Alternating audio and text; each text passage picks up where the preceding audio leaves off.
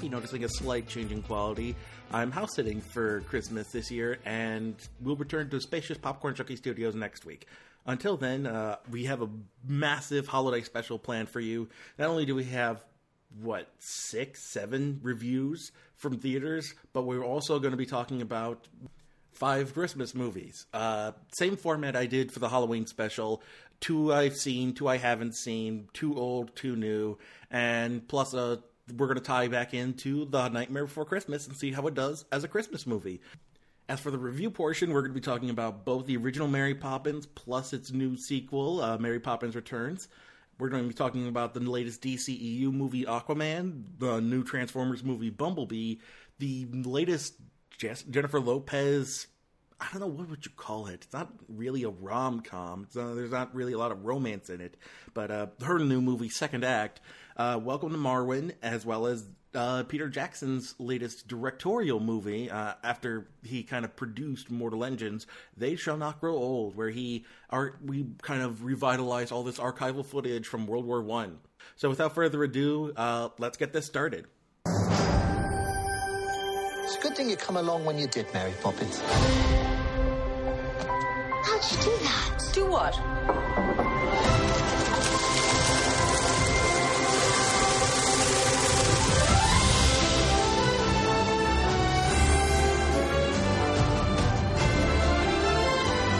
So you've been off filling the children's heads with stuff and nonsense. You've forgotten what it's like to be a child.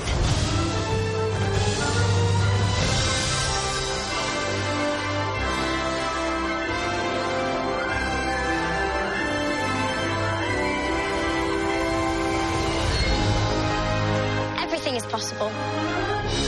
Even the impossible.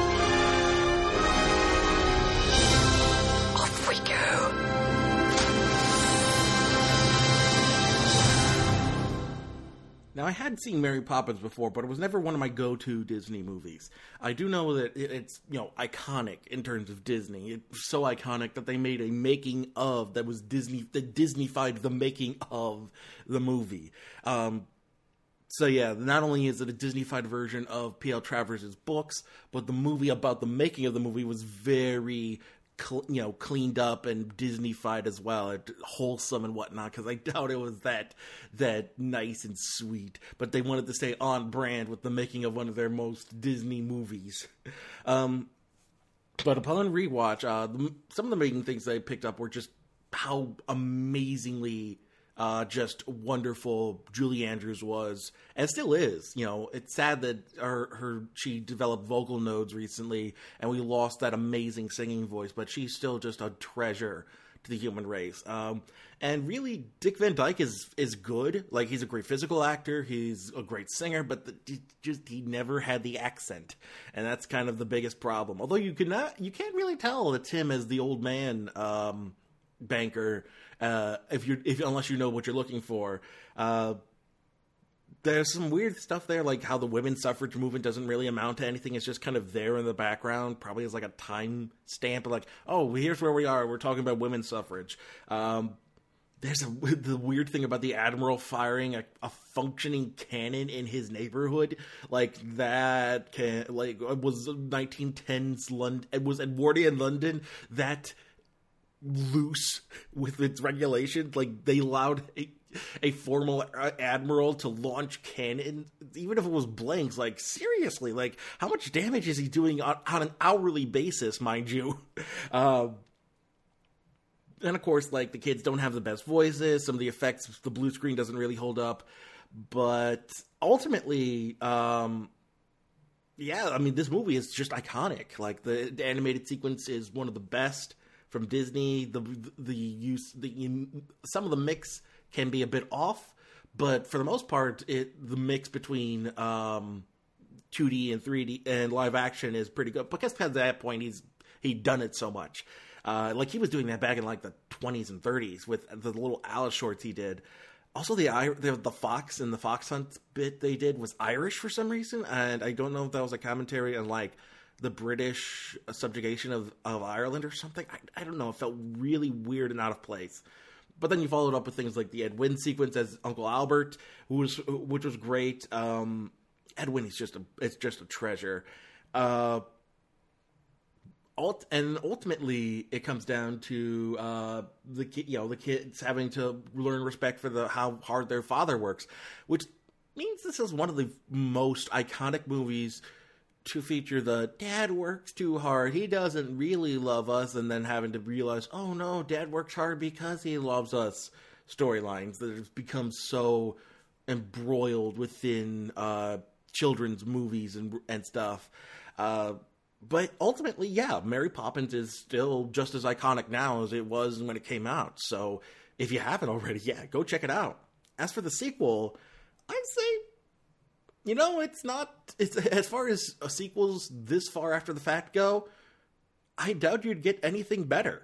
Like this is captures so much of that initial whimsy and love and just fantasy of that original uh, movie.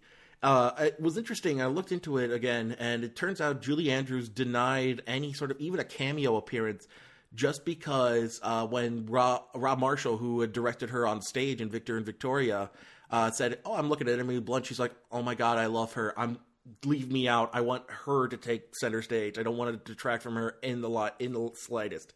And Emily Blunt is is part of the reason to see this movie. She's not doing a Julie Andrews impression. She's kind of she is doing I mean she's doing the whole prim proper nanny character, but she's not afraid to get like much like Julie Andrews as Mary Poppins. She's not afraid to have fun. Like the whole the best number in the whole movie is where uh, is is much like in the original movie the animated sequence, and here they return to 2D animation, which is one yes thank you. Don't try to cgify the fantasy element of mary poppins. Thank you for returning to 2d if nothing if for nothing else than for this. Um but yeah the whole sequence there uh where they're talking about where it's like an almost vaudevillian uh number between her lin manuel miranda and a bunch of 2d animated animals is is the best number of the movie and she's doing like a whole like routine like like brassy voice and whatnot and then next thing you know she returns and she's the prim and proper mary poppins.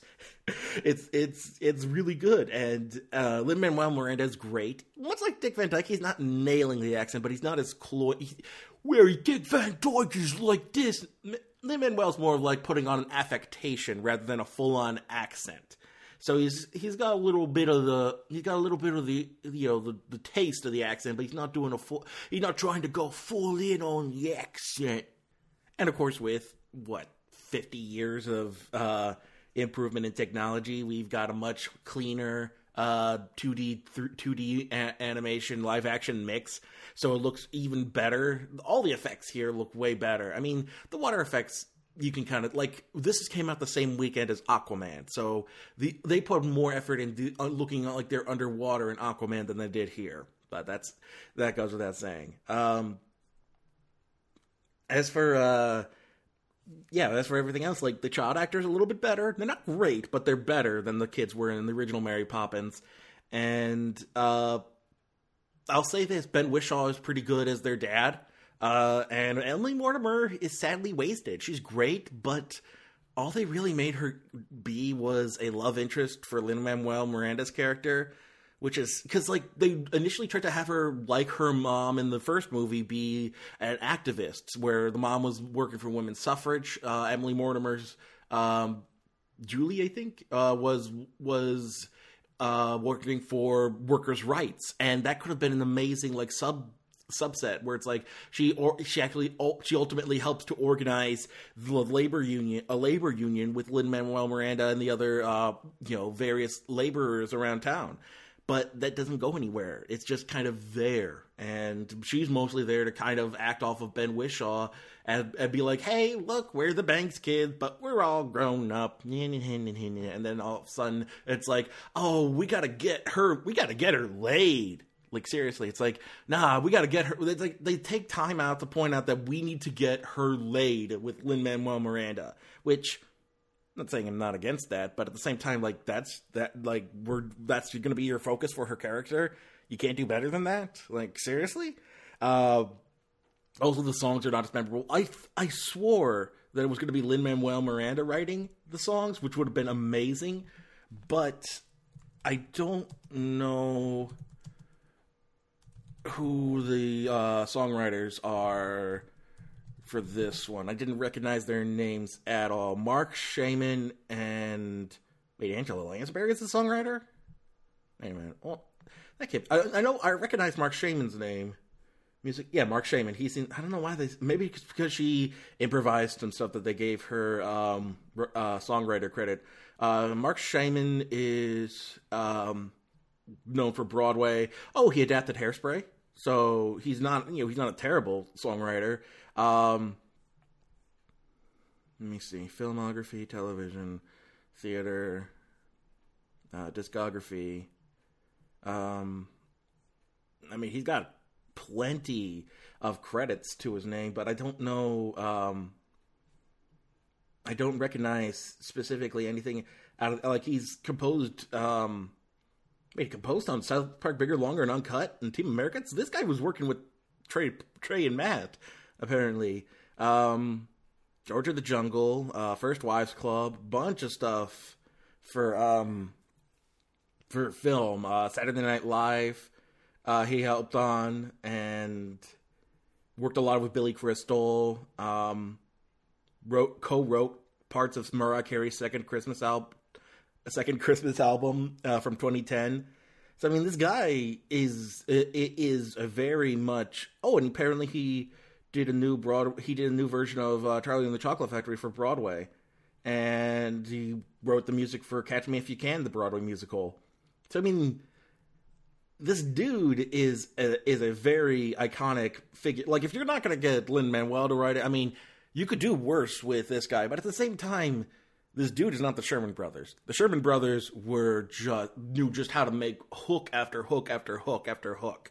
This guy, I mean, I don't like I don't recognize a lot like I don't except for Hairspray, I don't really think of The Odd Couple. I don't know that one. Catch Me If You Can. Not familiar with that. I haven't heard anything for the new Bro- Charlie and the Chocolate Factory. Uh, I'd have to check that out. Uh, he wrote yeah so the odd couple catch me if you can charlie and the chocolate factory um i'm not really familiar with any of that. And then most of the other stuff is like interstitial like unless it's i don't know if he like he's writing the songs per se or if he's just composing the score. But it's not it's not his fault. You, it's hard to compete with the sherman brothers. So no matter who you got they were probably always going to come up uh, second in the terms of the music. So he, but he does a good, you know, it's not like he does a bad job or anything. Like the songs are good, they're just nowhere near as memorable as the Sherman Brothers, sadly. Uh, but overall, uh, I like the original more, uh, more about more even. It's, it's like the original. Uh, this is more about whimsy than logic. This is a fantasy film for kids, and as far as sequels to beloved Disney classics go, I, really, whenever they've tried to do a sequel to a beloved Disney film, especially during the Eisner era, it never worked as well, uh, except for maybe Aladdin three. That's about it. But yeah, none of the uh, this this really is probably the best Disney sequel after a few like after so long. Because I mean, when they do a direct sequel after the fact, uh, that's probably not as bad. Like Frozen two is not probably not going to probably going to be in the same line as Frozen one. But um, as far as uh, really belated sequels go, I doubt you could probably do better than this, Disney or otherwise. You believe you'd be the one to unite our two worlds. Atlantis has always had a king. Now I need something more.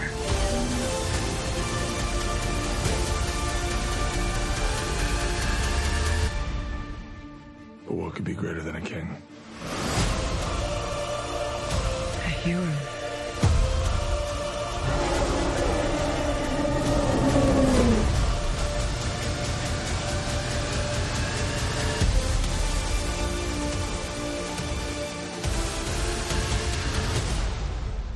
So, since Mary Poppins came out on a Wednesday to beat out the crowd, we're going to be talking about the main releases from Friday. These are going to be uh, first up, Aquaman.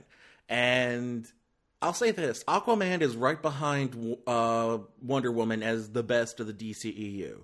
As far as the ranking for the DCEU goes, it's honestly Aquaman and Wonder Woman are the only ones worth watching. And then Suicide Squad, Batman v Superman, Man of Steel, and Justice League are all terrible. Like in varying ways, but they're just not good movies. I mean, you can enjoy them, but they're not. Uh, but they're objectively bad movies uh, in terms of writing, in terms of character, uh, char- you know, characterization of these iconic of these of these people, and in terms of just basic filmmaking. A lot of times, it's just terrible stuff. Ultimately, not that saying Marvel's that much better, but I mean, because I mean, even because I mean, Marvel's done plenty of stinkers too. You know, both from Marvel Studios and from other and from you know tying into like the Sony deals or through Fox. So it's not like they, it's not like Marvel's the be all end all either. But as far as the DCEU goes, it's Wonder Woman and then Aquaman. And Aquaman's kind of above average. It's not amazing. There's parts of it are that, that are really good. For one thing, Jason Momoa is icon is is is much like uh, Gal Gadot has done for Wonder Woman. Momoa has embraced this characterization of Aquaman as kind of a dude bro, as like a almost like a pro wrestler kind of character. Uh, whereas that's that's interesting the varying degrees of characterizations Aquaman has had because they never he's never been consistent. Batman's always the brooding emo kid. Um, Superman's always the happy-go-lucky Boy Scout for the most part, unless you write him terribly like Zack Snyder did. Or um, and Wonder Woman's kind of always similarly written as sort of the you know I stand up for the for for the underdog sort of you know good good person sort of thing. Aquaman's kind of had varying things. Sometimes he's kind of dorky, like in Super Friends. Uh, he was he got really badass after that, kind of uh, to kind of make up for all the dorkiness. And so uh, that was a whole sequence of the comics where he lost his hand and got a pirate hook. Um, in the Justice League cartoon, he's kind of like a you know takes no takes no crap sort of uh, tough guy. Uh, then then in uh, Brave and the Bold, he was like, ha ha ha, hi, I am a classic hero. He's like the sort of person Gaston was a lampshading of. And and in the recent new 50, I remember in the new 52 run, they kind of made him look like his traditional um, design, but he, he was more like, it was more meta. Like everyone kind of thought, hey, it's Aquaman. He's kind of a dick. He's kind of a loser. And then it's like, no, I'm I'm a bad nah, I'm a badass. And it's like, oh, oh? And then everyone kind of realizing, oh, wait, Aquaman's kind of a badass. And now we've got this sort of pro wrestler kind of like, you know, dude bro. And it works, actually. Like, Momoa sells it. And that's the thing. Momoa's had some tough go of it outside of um, Game of Thrones. Like, once he. Once he left Game of Thrones, like he tried to do uh, Conan, I believe, uh, in that Conan reboot, uh, Conan the Barbarian specifically.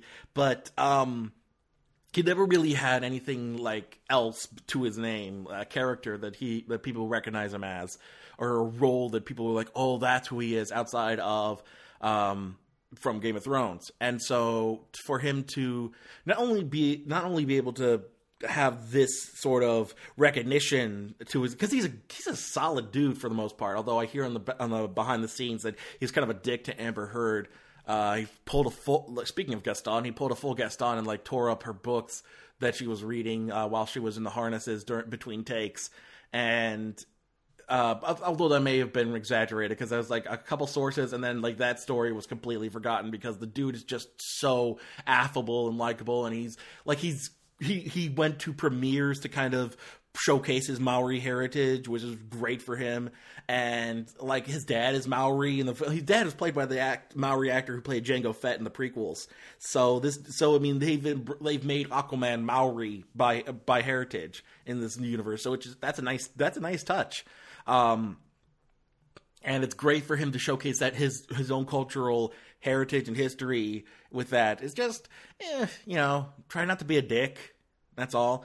Uh, that said, um, yeah, Momoa is probably the main reason to see this movie. The effects are good for the most part. I mean, it's not, some of it is a bit overwhelming just because it's so beholden to not beholden, but so reliant on the CGI that it kind of becomes overwhelming a bit. And um, as as far as like he and Amber Heard go, Amber Heard has never been the best actress, and her as Mera is pretty unmemorable except for a few scenes. And he and she and Momoa just don't have that much chemistry. They really don't. They didn't in Justice League for the few seconds they were together, and here they have like no chemistry at all. And that's kind of sad when that's the main when they're the main stars of the movie like Amber Heard can do like the, the stunt work and the action parts fine, but she is not that great of an actress ultimately. Like maybe in a better role. I think it's because it could have just like I had to come to terms with the fact that I was being a douchebag about Natalie Portman in Star Wars and Thor. I assumed it was her fault that she was she gave a bad performance when ultimately it came down to the writing. And I'll say the same for Amber Heard. It's probably not her fault that she comes off bad in the movie, it's probably ultimately down to the writing. What did they write for Mera to do? And what did the director give Mera to do as a character? And ultimately, eh, just kind of second fiddle to Aquaman. I mean, she gets to be badass a couple times, eh, but it's not like she she's never really stands out as a character. And that probably comes down to the writing more so than the actress, because the actress doesn't have much control over how the character is written. That comes down to the writing.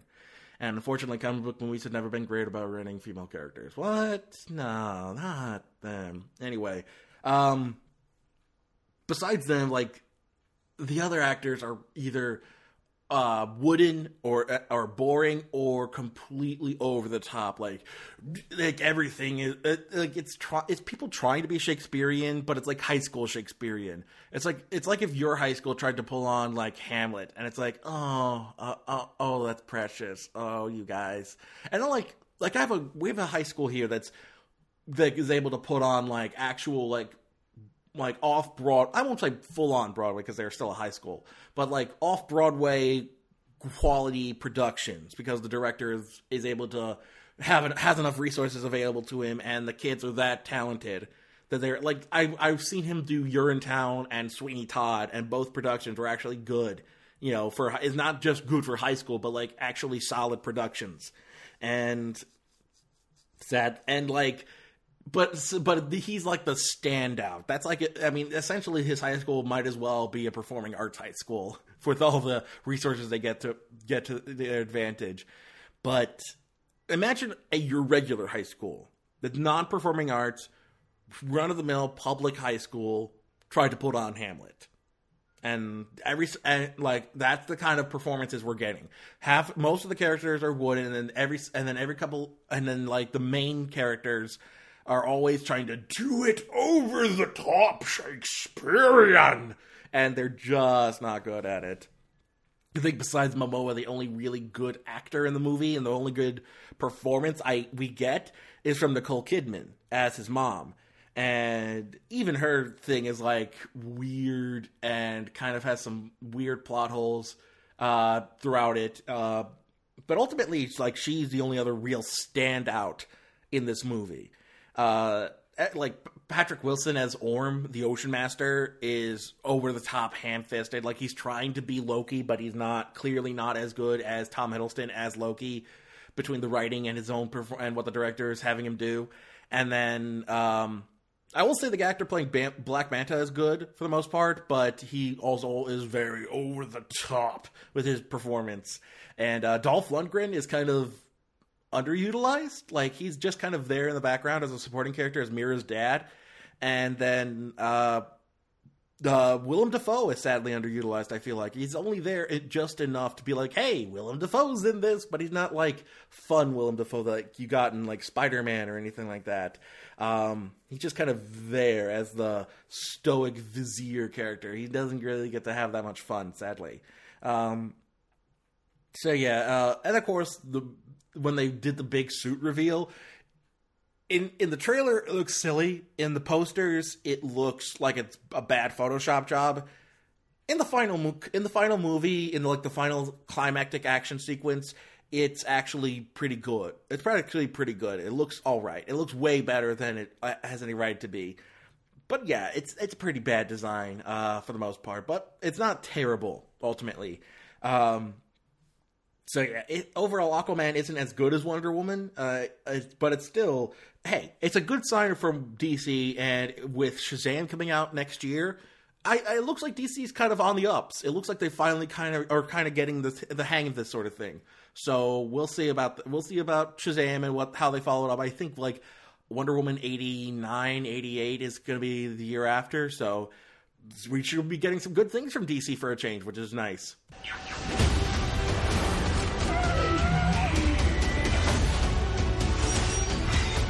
Calling an army. I've seen firsthand these things really are. Bumblebee. There is only one way to end this war. You must protect Earth and its people. Take it down! My back,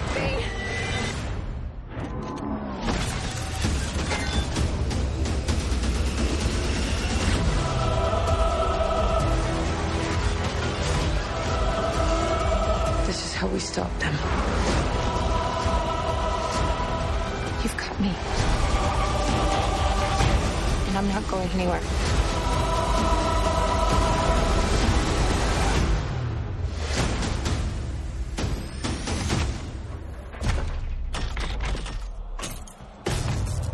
God, I'm so screwed.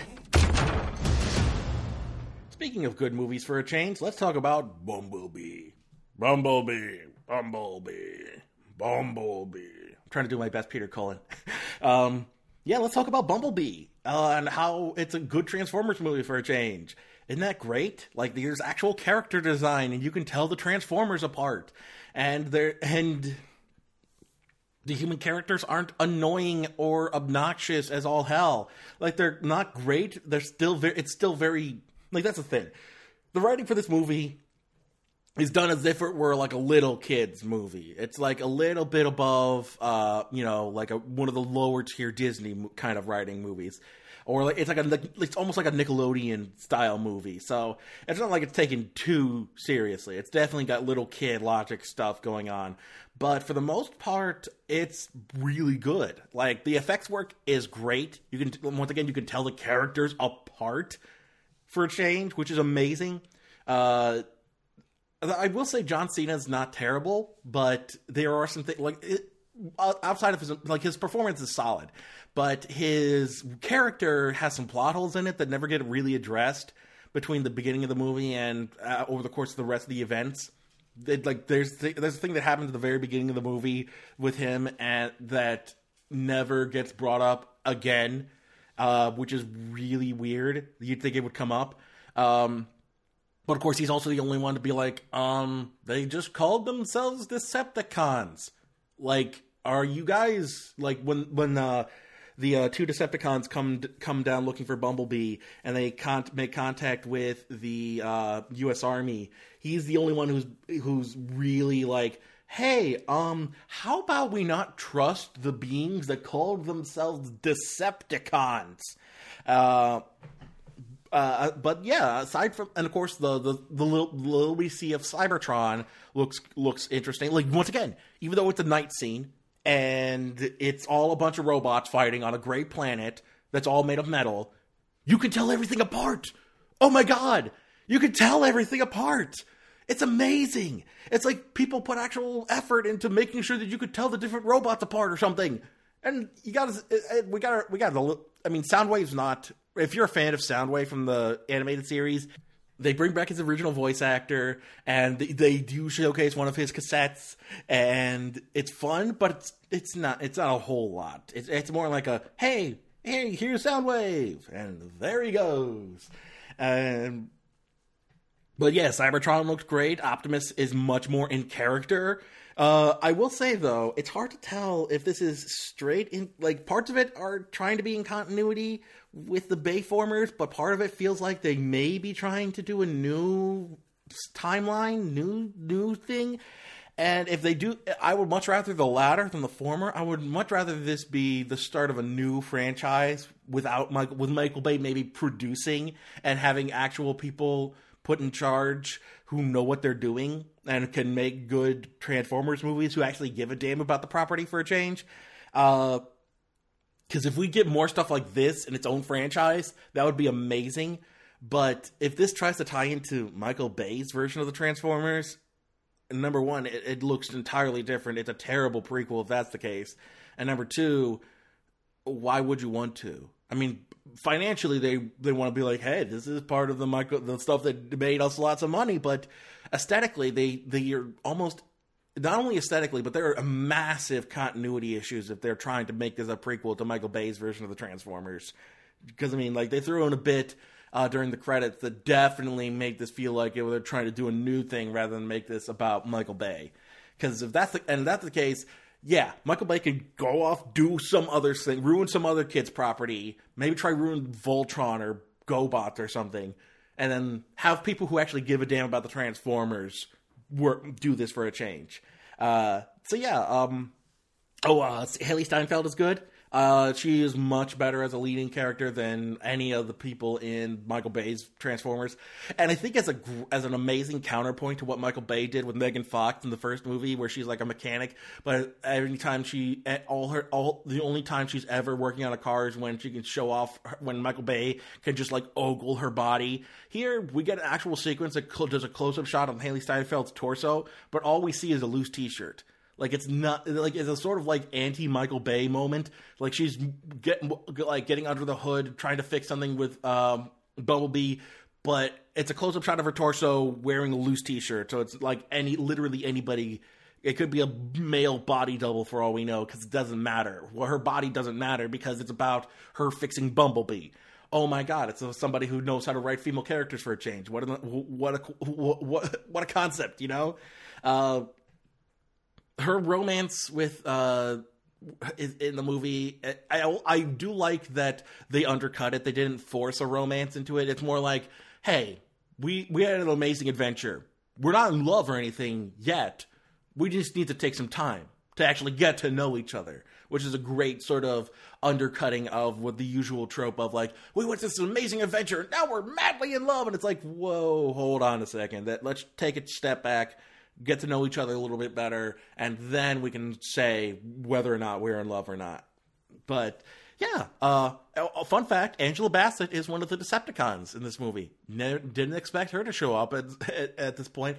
Um, and then, uh, if you're a fan of voice actors, there there a bunch of them get like one line cameos in this as on Cybertron, like Grey DeLisle, um, Grey Griffin. Now, uh, I should say, uh, voice of like like a good chunk of your childhood as a voice actress. Uh, but uh, what was she on? She's on uh, the new uh, She-Ra most recently uh, in various capacities.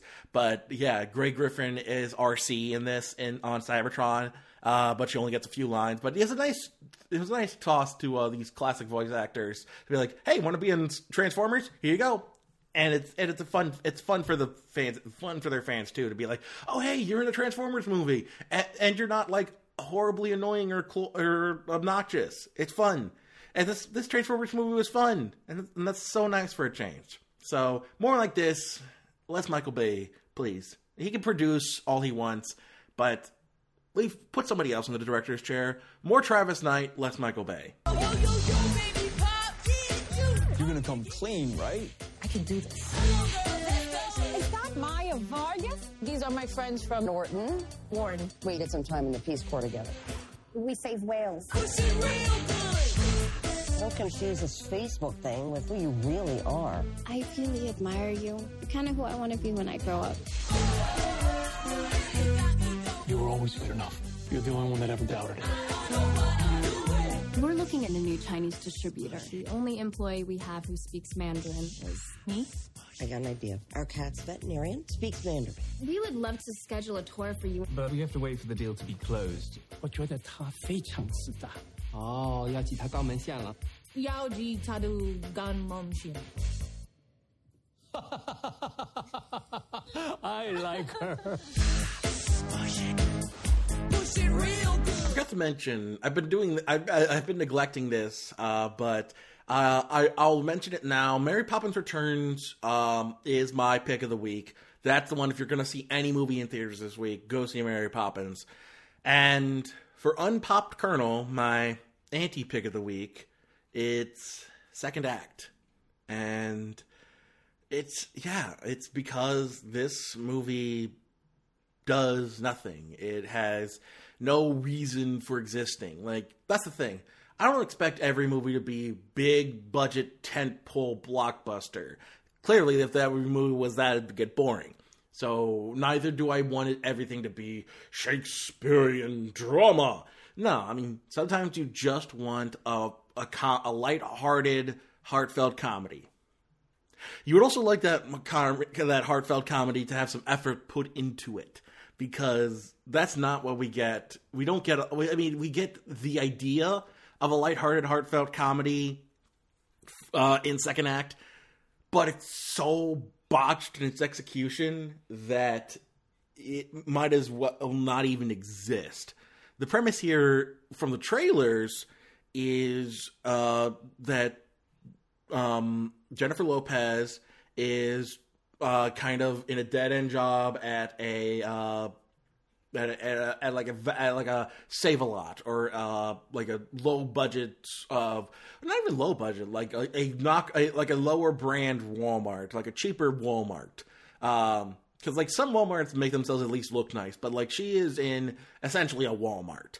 And she was hoping to get a managerial position but was overlooked because she only has a GED and so she laments to um, her friend and her son that uh, everybody got these GEDs like they're so much better than everybody else, and she just wishes she could prove to the world that you don't need the the the the paper to prove that you're uh, just as smart or good as anybody else, and so the son commits fraud, not not true fraud. Like he's not trying to defraud the government or anything like that. So it's not illegal fraud, but he's misrepresenting her very identity because he makes up an entirely false identity so that she can get a job with a massive uh, like it's Johnson and Johnson style um, cosmetics and other things developer. Main, they focus mainly on the cosmetics side of things, and it, it's and so she gets this high end consulting position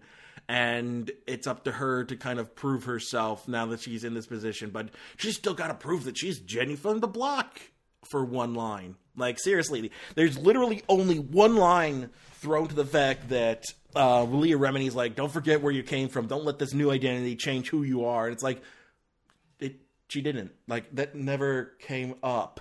It, it, never comes up at any. It's not like she becomes like super posh and annoying or anything like that. It's not like she changes personalities now that she's rich.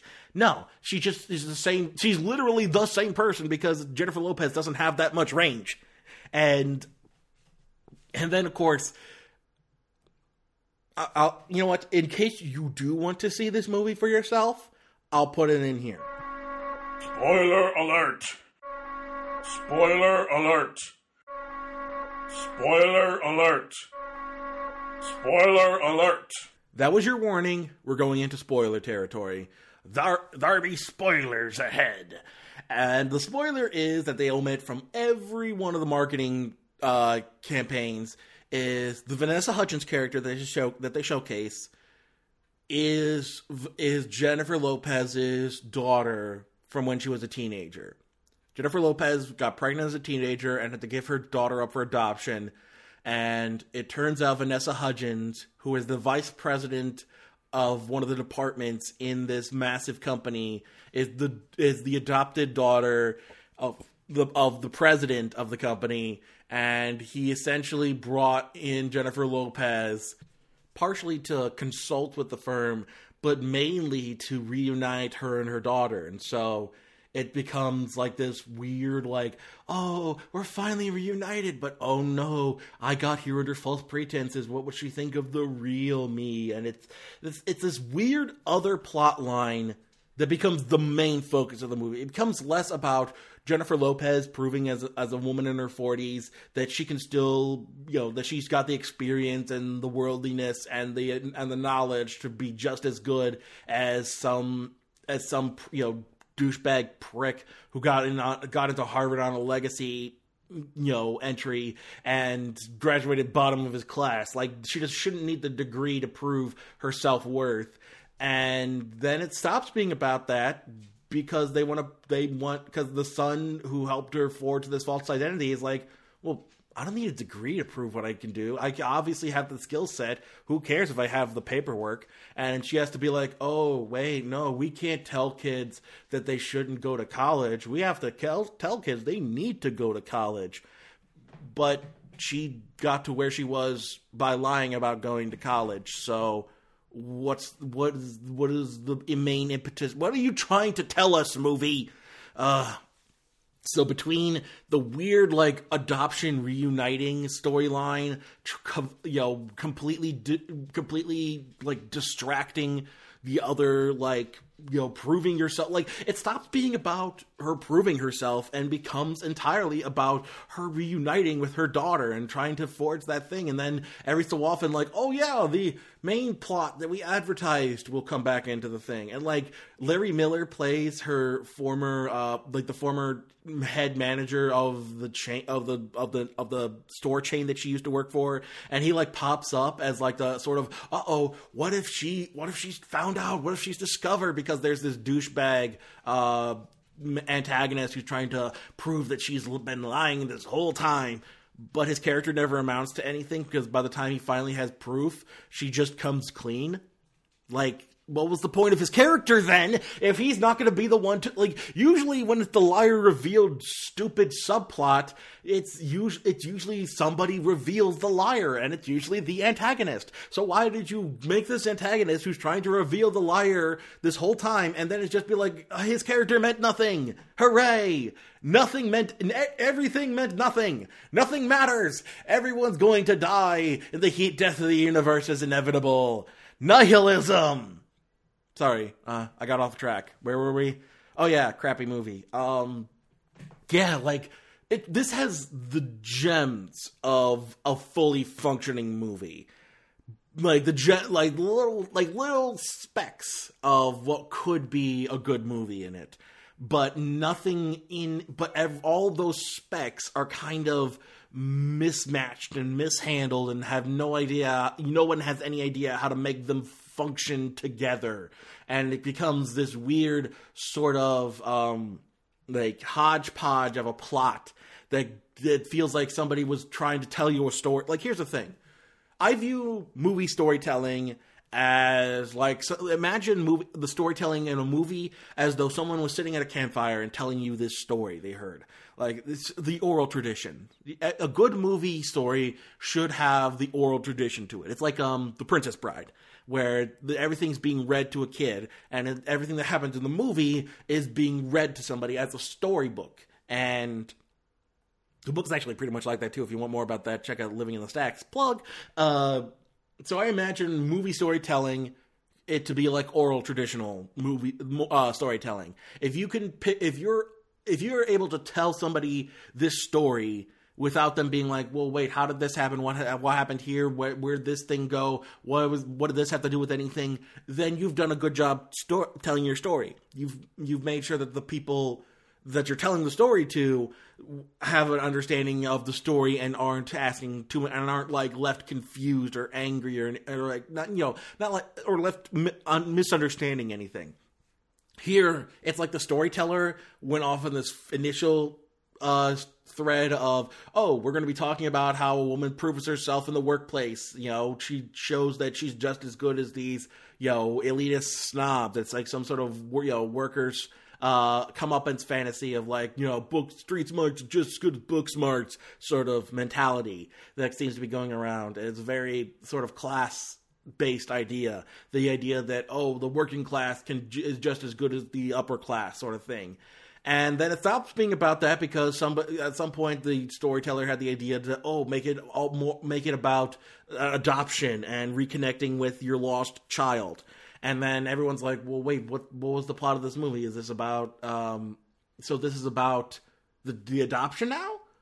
Then what was the whole point about her proving herself and showing that people from the lower class are just as good as the well what was the point what was the point and then by the end, it's just like, ah, oh, everything, everything's a happy ending. Yay, everybody's happy.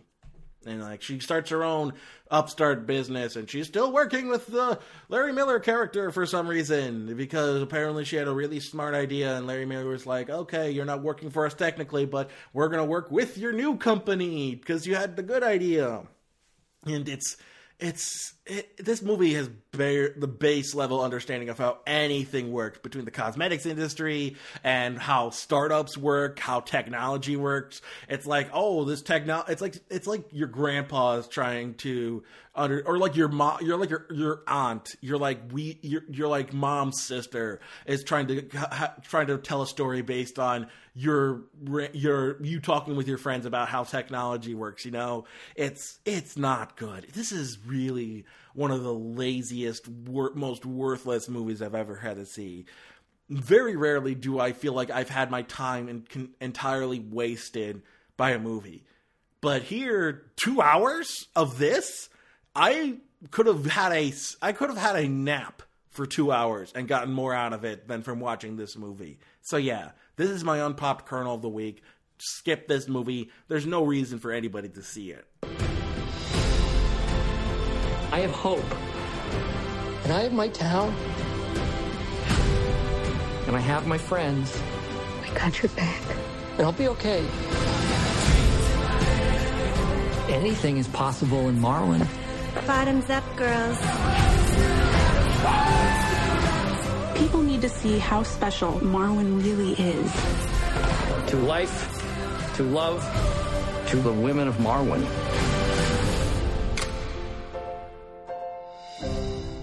And were it not for second act, this would actually be my unpopped kernel of, of the week for entirely different reasons, actually. Whereas second act was entirely useless as a as a movie, as a story. Here, this is one, another one of those cases. This is this year's uh, uh, Professor Marston and the Wonder Woman for me, where they took somebody's actual life story that is compelling and it's interesting, and they and they and they come and they completely ignore all that to make some fanciful made up version of this person's life. This goes back to even like a beautiful mind. I feel like Ron Howard and Hollywood does this all of the time. They love taking artistic license, quote unquote, with people's life stories as though we can do better than their actual life. And that's the thing. Professor Marston and uh, this person, Mark Hogancamp, led amazingly interesting lives that you could tell amazing movies with. And the people who made those two movies made really stupid versions of their lives and completely misrep. For the man who created Wonder Woman to be about truth being her superpower, to completely fabricate his life story is inexcusable. And so for here, it's not as egregious because it it doesn't completely go against his the very notion of this man's life, life's work like he wanted to work on a lie detector, and then he also wanted to, and then he also created a superhero whose main superpower was getting people to tell the truth. And then you lie about his life story. Like what? What the hell, people? Uh, here, Robert Zemeckis decided, oh, he wants to make a movie about the fictional art installation that, the, that Mark Hogancamp did. But in order to do that, he also it's like it's like how in order to make a Julia Child movie, uh, biopic, we had to do we had to include the blogger who who like tried to do uh, all of her recipes, and like that's the thing. If you like Julie, the Julia part of Julie and Julia, fine. No, Julie. It would be Julie because it's Julia Child. Anyway, if you like the blogger part of Julie and Julia, fine. But Julia Child is way more interesting than some blogger. I'm sorry. There, I I do I make podcasts in my spare time, and I'm telling you, bloggers are nowhere as in, unless they're doing actual stuff in the real world. Bloggers are nowhere near as interesting as Julia Child. You know, it's it, it's that's I hated that the fact that half of that movie was devoted to somebody who didn't matter.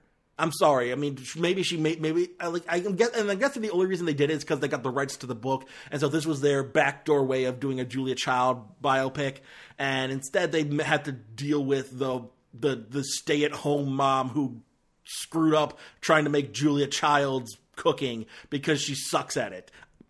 I've got it. I've got issues with Julie and Julia, but uh, this movie is essentially has those kinds of. It's essentially that sort of. Not, it's not that bad because I think at least Julie and Julia followed the actual people's lives, even the Julie character. Like I don't think they misrepresented her life at all. Here, Robert Zemeckis decides, you know what? I I want to do crazy fantasy sequences with dolls, but but he doesn't care about the actual artist behind the actual installation Marwencol. Like that's the thing. The actual Mark Hogancamp, who was a you know who was a he was actually a queer person um, in terms of like he's a cross dresser and he's openly admitted to it, and it's part of the reason why he was attacked by these guys, not neo Nazis, as it turns out. That was an addition by the movie. Yeah, if you like, that's the thing. When you go into this movie blind, you'll think, "Oh, that was okay," and then when you look into the actual Mark Hogancamp, you realize, "Oh no, oh this movie is trash," because they fabricated so much of Mark Hogancamp's life that it might as well not even be called based on a true story. This is this should be dubbed inspired by with how much fiction is added to this man's life story. This is more fiction than fact. And as somebody who has an affinity for telling people's truth, like that's the thing. Creators, storytellers, uh, screenwriters, directors, producers, they'll all tell you the same thing. Sometimes you need to take artistic license. And in cases like uh, what was a recent one? Um, hold on, I've completely forgotten some of the biopics that came out this year. Um, let me see, 2018 release schedule. Mm, will this give us the whole year? Yeah, here we go. Uh, let's go back to November because that's when a bunch of the the uh, True Life stuff started coming out. Oh, here we go. Uh, a Private War. Uh, that one featured uh, some amalgam characters. Oh, um, another one, The Front Runner. Front Runner was a really good movie, but some of the characters were amalgams of others of other reporters at the time. So Green Book, Green Book was another one that's not quite as good, but it but it amalgamated a bunch of characters to kind of keep the story going. And because you don't want to, because that's the thing in storytelling and in filmmaking, uh, The Mule, another one based on a true. That one was more inspired by, I believe, I think that was the term because they they he because Clint Eastwood wanted to tell his own story that was inspired by this guy's life, but not directly based on this guy's life. Uh, which is I think more appropriate for Welcome to Marwen. but they apparently wanted to use the guy's actual name, so they they called it based on a true story, but then they just made up whole swaths of this guy's life, like the fact that you know they they made up love interests for his character for his for him, like, and, and that's the other thing. They not only made up love interests, but by adding love interests to this movie, they made him exceptionally creepy Look, that's the thing. Mark Mark Hogancamp is probably just you know a nice guy. You know he. He, you know, he was a he's a victim of a hate crime uh, because he admitted to cross dressing. He has an affinity for women's clothing, I believe specifically shoes, and he um, in, in in the aftermath of his uh, of his assault, he decided to uh, work through his pain through his art installation, Marwencol. And if you look at there's a there's a British documentary about him, I believe, called uh, Marwen just Marwencol after this after the installation. And if you look into that, that was a couple years ago, which served as the impetus behind this movie getting made. And um, and when you hear this guy's actual life story, it is super compelling and interesting and neat. And it didn't need two, not only one but two competing love interests. And all of these weird things, like the fact that he almost makes Marwencol out to be some sort of weird way to make out with the actual people he knows in his life. Like he has these weird things of like, oh, here's this woman that's based on an actual woman I know who works at the hobby shop, and here she is running through the streets topless as a doll. And here's this nice lady who moved next door, and I'm making us make out and I'm having us make out together. It's like super weird and creepy. And then there's a weird Back to the Future reference because Robert Zemeckis, we gotta do Back to the Future. Hey, remember when I used to make good movies? Ugh, just everything about this movie. It, when you don't, when you're when you're blind going in completely unaware of the actual Mark Hogancamp and the actual city of Marwencol, when here seeing this movie uh firsthand, you know, as the as your first entry point into this, you're like, that's kind of interesting, but if but it's, it's, just like weird, like where there's so much focus on like how the doll sa- fantasy sequences are like clearly meta commentary on like we can't close our uh, like that's the thing. There's a line about how I can't close my eyes. I'm a doll, but then there's a scene later where one of the dolls is clearly closing their eyes. Like, look, if if you're gonna have a fantasy universe, at least stick to the rules you made up. You're the director. You should do. You should know how to do these things. And then like Diane Kruger is in here as this Belgian witch, Deja Thoris, who I need to look it up. I forgot to look it up, but Deja Thoris. I know that name from somewhere. I think it's like in another fantasy or something. Where did Deja Thoris come from? Deja Thoris. That's where it came from. It came from Edgar Rice Burroughs. I knew I hadn't heard that before. It was that really bad John Carter movie uh, that they did. She's the Princess of Mars, played by Lynn Collins, actually, who I who I actually got in contact with for a bit on Tumblr before Tumblr completely shut down. Nice, nice woman. Uh, really nice woman. Uh, shout out to Lynn Collins. You're you're amazing. Uh, at any rate, yeah, just yeah. So so the the fictional antagonist in this fantasy universe is based on is named after a character from Edgar Rice Burroughs, and nobody mentions it. Again, it's Edgar Rice Burroughs, so it's not like in the front of people's mind. But you'd think like one of the like Roberta, the the the the the, uh, the sort of dowdy. Uh, uh, worker at the hobby shop should be like, Deja Thoris. Oh, you mean like in that Edgar Rice Burroughs book? I used to love those as a kid or something. Somebody should be able to be like Deja Thoris. Oh yeah, or or like Nicole could be like, oh, I googled Deja Thoris. Do you ever do you like to read Edgar Rice Burroughs for some reason? And he could be like, huh, oh, that's interesting. But it's never brought up. It's just he completely stole the name from Edgar Rice Burroughs, and it's just in this movie for some reason for no reason actually is he trying to make it a pun on deja vu trying to be like oh she's the and it turns out she's the manifestation of his addiction that he never actually had because his alcohol that's the thing the actual Mark Hogancamp suffered from alcoholism and was a was a mean drunk. Not a mean drunk. I think he was more of just like a a, a sort of wild drunk. Like he just would he would always be, get, be getting drunk.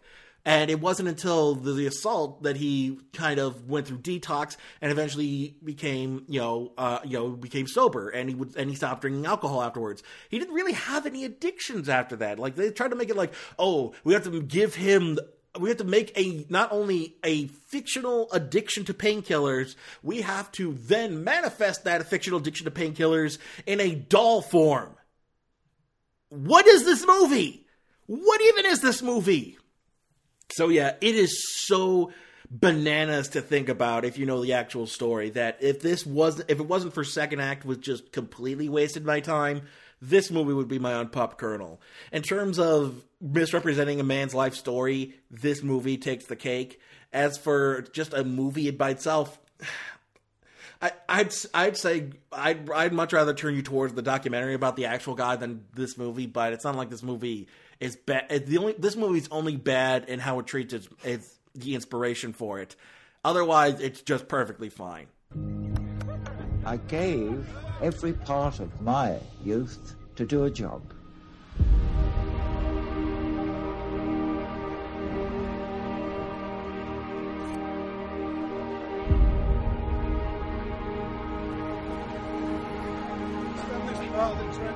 Over there.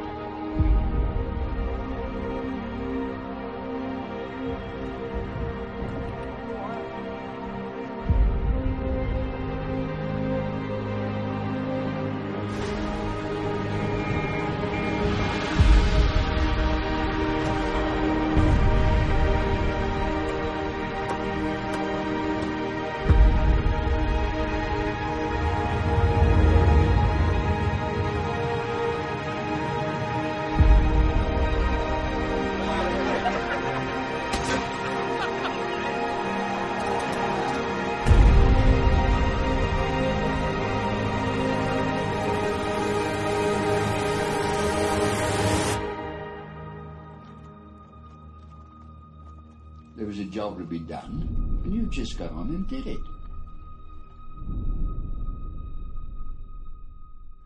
Oh, hey, we managed to get through all the reviews in time. It, yeah, seven reviews. Normally, this would lead into like some kind of uh, super mega awesome movie review, movie review madness, but ma- we managed to get them all crunched in with uh, reasonably. Uh, so yeah, uh, we'll make this quick. Uh, this is there isn't a lot to say about this, but I met, I caught a screening of Peter Jackson's newest movie as a director. While Mortal Engines was him producing, this is him actually putting his. I, I, I liken it to uh, how while at the same while at the same time he was making uh, Amistad, Steven Spielberg was also kind of technically, but not really, making the Lost World Jurassic Park.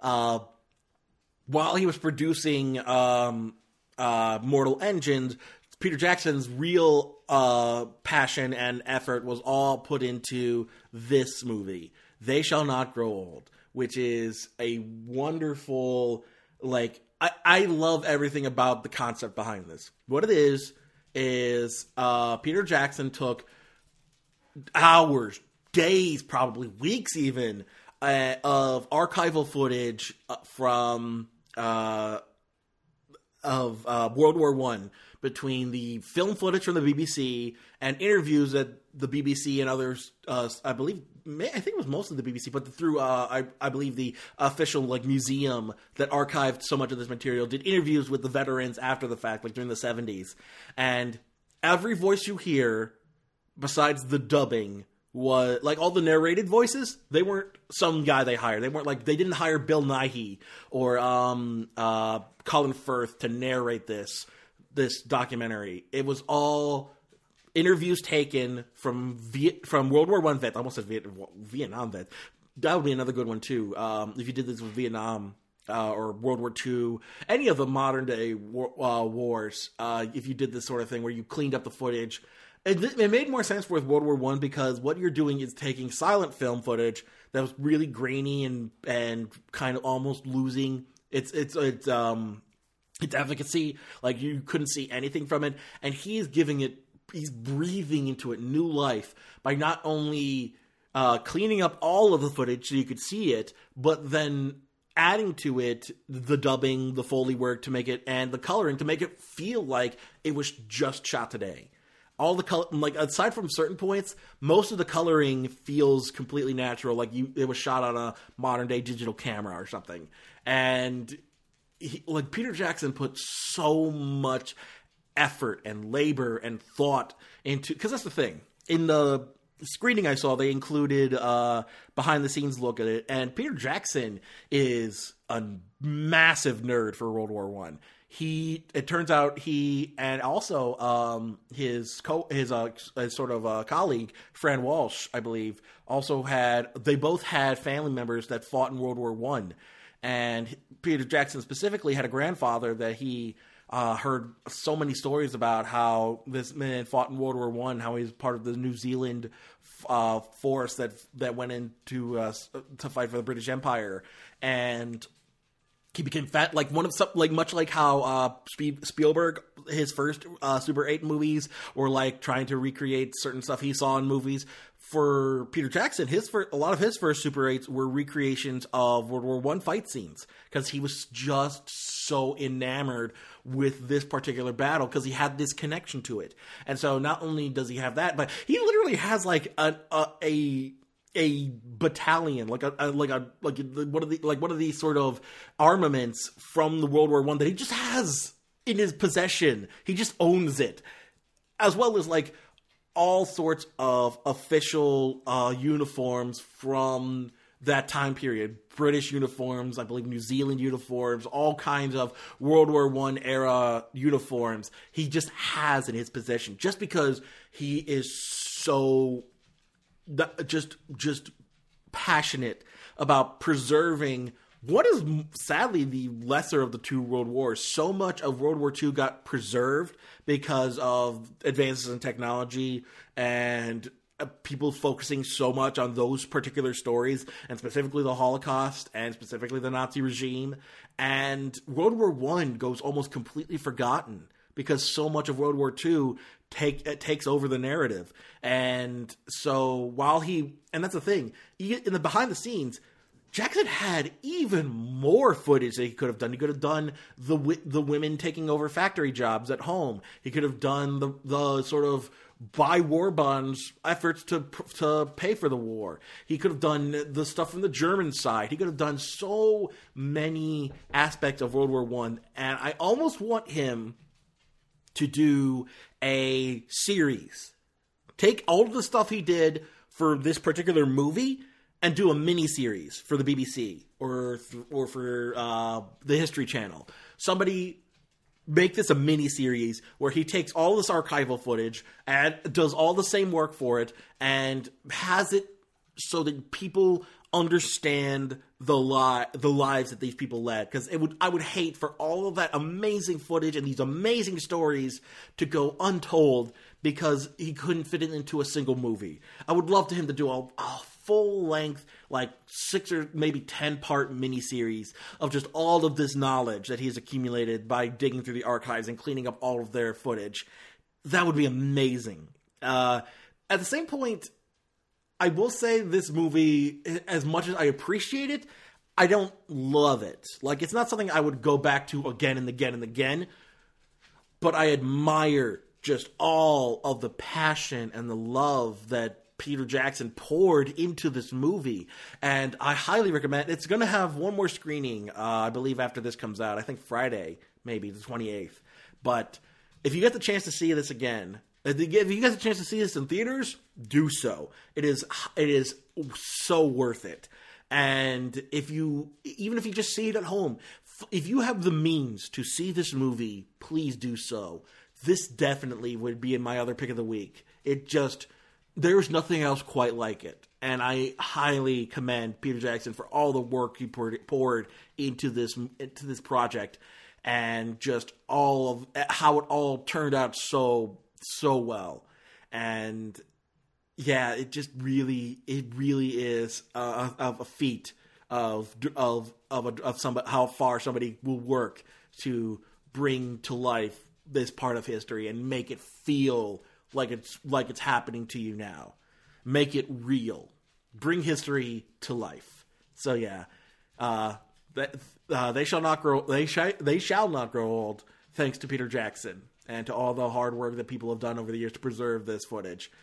Uh, anyway, uh, we're gonna take a quick break, and when we come back, we got something special for y'all. It's a holiday special because it's it's Christmas Eve. Not only while this comes out, but while I'm recording. Yay! Hello, everyone, and welcome. I'm Melody. I'm Max. I'm Dexter. I'm Diana. And I'm John. And together we host the book review and discussion podcast, Living in the Stacks. Every two weeks, we take the time to read a book and then meet online to discuss it. We'll talk about what we liked, what we didn't like, and if we'd read the book again. Whatever the genre, whoever the author, whether it's good or bad, we'll read anything once. So if you want to join us, you can find us Living in the Stacks, available through Gumby Cat Networks.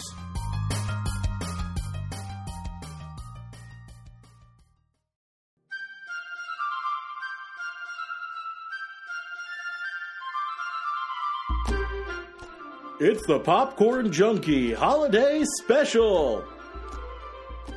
Featuring music by Ross Bugden.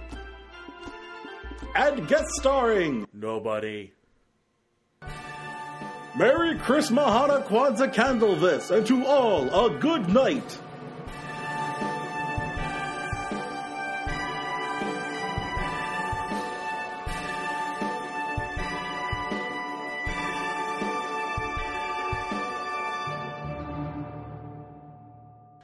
I initially planned to do this for Halloween as well. Uh, uh to tie into Halloween, initially, uh, for long term listeners of the podcast, uh, I started off doing mainly the Halloween stuff. I did the Love Junkie for uh, last year's, or maybe it was this year's. God, I've, I've lost such track of time.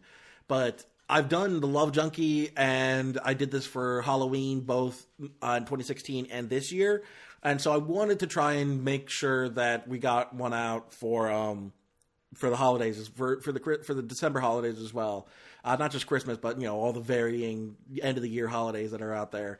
Um, and so specifically, I decided to focus on the Christmas stuff just to start off with. And for this year, I looked at the same thing, same setup. Uh, two movies that I, two movies I've seen, two movies I haven't seen. Of those, I've of the of those, it, two of them are old, two of them are new. Old being before the year 2000, new being the year 2000 and afterwards. So, uh, for the old one that I've seen before, uh, I did It's a Wonderful Life.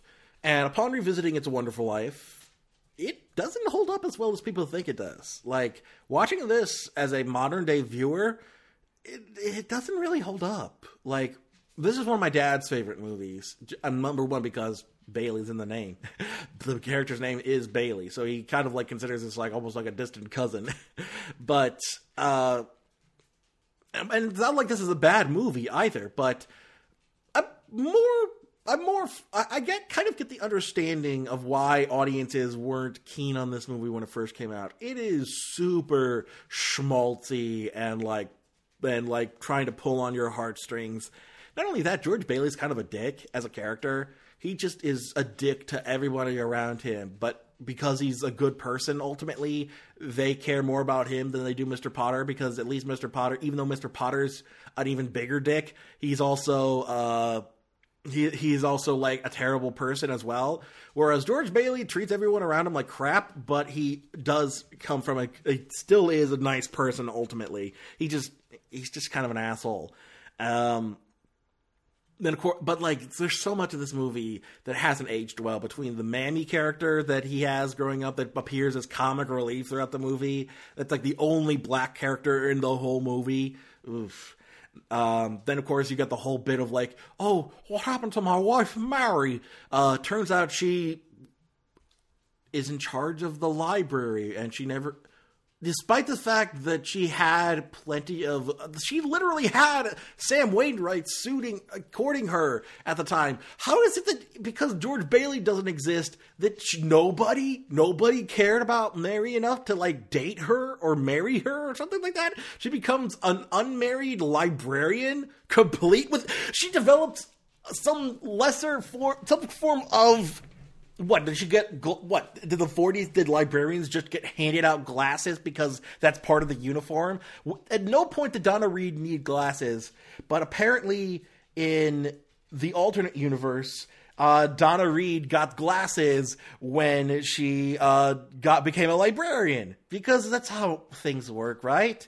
Not only that, but Pottersville becomes like a weird, almost 1920s version of debauchery and sin and it's like oh no my, my, my, beautiful small town it became a regular small town it became a regular city and it's got like people and things and jazz music and dance clubs and oh no this is terrible. Well this is just awful. And it's like okay get over yourself you prick seriously, I live in Akron where there are parts of my parts of Akron are not as well off as other parts. But it's not like jazz music is the worst thing to happen. Like seriously, the idea that jazz like when it's when he visits the evil Pottersville, it's like jazz music and I'm like, "Okay, Get over yourself. That's why I thought this movie was released 10 years prior. This feels like a 30s era, like, scare tactic movie. Ugh the fact that this came out after World War II is is is insane to me. I it feels like a 30s movie. The fact that it came out 10 years late is like how they make movies that feel like they were made in 2010 and just now came out. Um, but yeah, uh, at the same point, the final message is a good one. You shouldn't commit suicide. No man is a failure who has friends. That message is truly the, the the saving point of this movie. Everything else about this movie is kind of a, like if it weren't for that final message, the idea that look, you're not just because you don't have all the money in the world and you and all and you've got you know you've got problems because of finances and whatnot. your friends and family are there for you as long as you have the wealth of the people around you who care about you. You're not a failure that is a good message. It's super schmaltzy and it feels like the precursor to Hallmark, but it totally, but it totally works still. It works better than any other time they try to pull this off. But yeah, it's a Wonderful Life. Doesn't hold up as well. But the mess they still got the heart, and I'm not, I'm, you know, I'm not going to completely write it off because of that. At least it's got that good message in, at the heart of it, even if everything else around, like George Bailey himself, he's got a good heart. He's just kind of an asshole.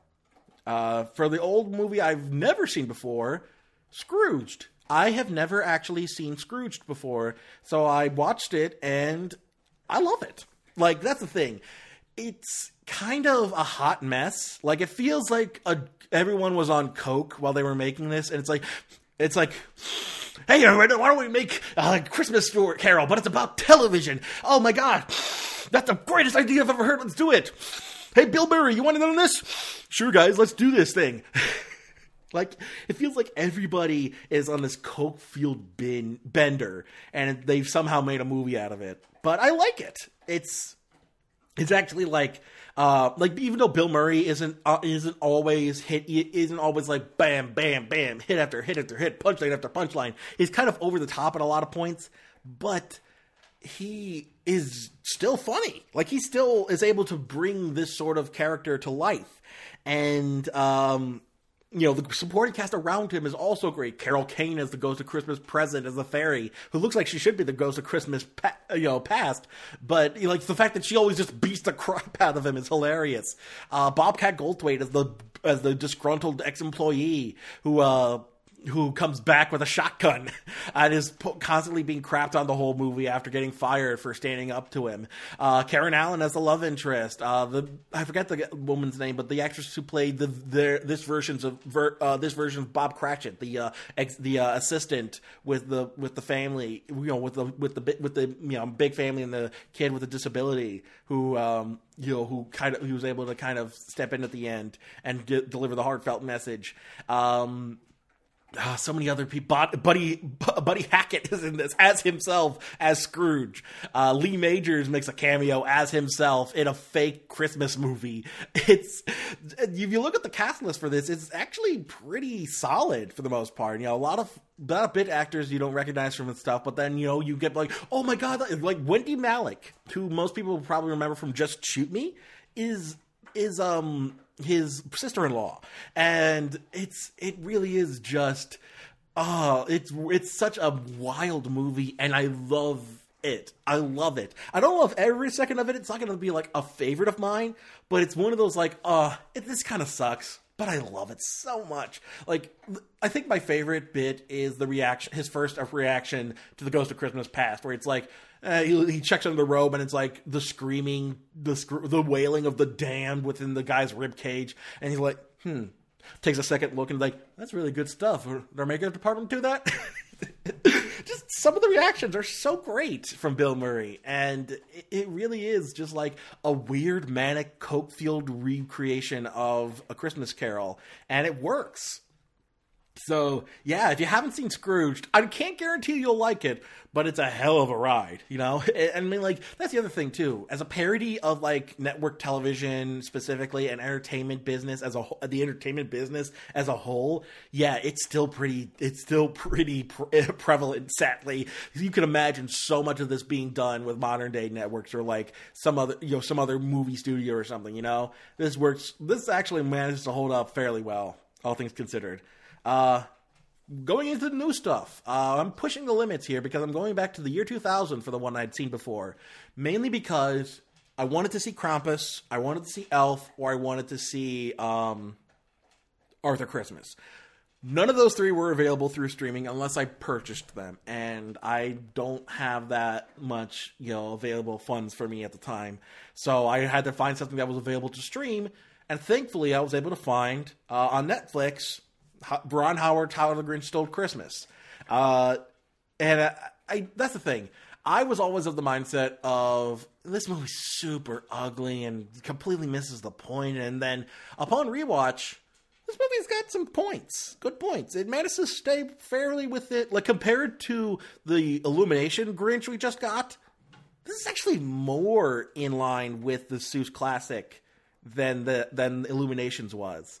Like it it cap like it the it adds a lot of ugliness and weird adult humor. Like there's a lot of jokes about how Christine Baranski is is slutty Lou Who who's got a thing for the Grinch and it's super weird and off putting. And then it's like weird jokes about kissing a dog's butt and that's like the joke.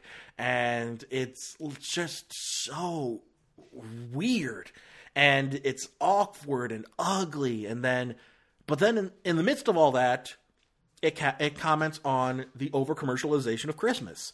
It makes the who's into like at first they're like oh they're so it, it kind of ex- extrapolates the who's from being just simple little like christmas loving folk to people who are um, obsessed with christmas like modern day uh, suburbanites tend to be, where it's like, oh, we got to do the lights. Oh, got, everything's going to be amazing for Christmas because Christmas is amazing. Christmas, Christmas, Christmas, Christmas. And the Grinch is just like, nah, nah, screw your Christmas. I'm taking it because you you don't people your people are not your people are nasty, greedy little bastards. So who cares about your stupid Christmas? And it is until they lose everything that that despite the uh, the uh, uh, corrupt mayor of Whoville, which is a thing, weirdly. Um, besides him, uh, everyone else kind of realizes we didn't need that stuff. Who cares about the stuff? We're here for Christmas. What? Let's let's just do a. Uh, let's just have Christmas with each other. That's what it's all about. And that's when they come to the. That's when they say like, it's a more. It's simpler in the Dr. Seuss book because it's just the Grinch thinks it's all about the stuff and it's and he and it's and it doesn't until he takes the stuff that he realizes they don't care about the stuff. They just like being around each other at christmas. This stuff is just a way of expressing it. And here it's like people coming to terms with the fact that oh it really isn't about the stuff. We just like each other. We just love each other in the holidays. And uh and then the grinch realizes that's that is the meaning of the holiday uh, I get it now. And it, he kind of realizes it after the Who start to realize it. And it's a nice touch. Um, of course, Jim Carrey, his one liners are still massively quotable to this day. You know, uh, his his voicemail, "I'll hunt you down and gut you like a fish," um, uh, and of course, the sad reality of it is, as I get older, I've come to realize I'm the Grinch you know he's an intro he's he's got all the qualities of an introvert. And he like hates having to go out go out and be around people. And he's very eh, critical of them all. And it takes like somebody be actually being nice to him to realize you know maybe people aren't so bad. But he's still kind of you know he's still a snarky little bastard about the whole thing. Uh, he really is the reason to see this movie. Um Cindy Lou Who is uh, probably the best characterization the Seuss book is, is very slight. There isn't very much characterization besides the Grinch there. Uh, and in the Illumination movie, she's just a carbon copy of the kid of the one of the of the daughters from uh, Despicable Me because Illumination is cheap as hell and doesn't give a damn.